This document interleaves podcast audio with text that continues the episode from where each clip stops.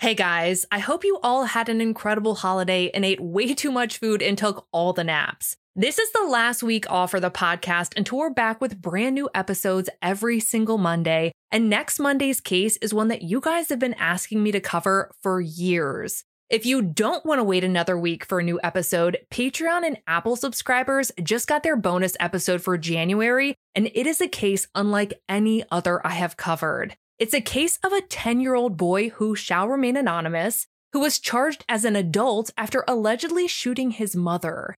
In the episode, we go through the shooting itself, what led up to it, and whether or not anyone saw it coming. The boy's family has been extremely vocal about his behavioral history.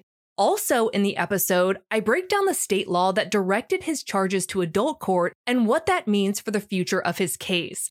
I'm curious to see how all of you feel by the end of the episode because, admittedly, no matter what feeling I land on with this case, I always feel guilty for feeling it. Check it out for yourself, and I'll meet all of the Big Mad True Crime fam right here next Monday with an episode so many of you have been waiting for. I love you, and we out.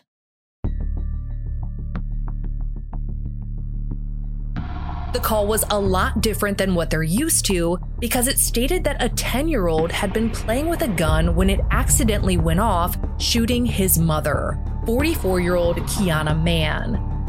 The more time went on, the less this seemed like an accident.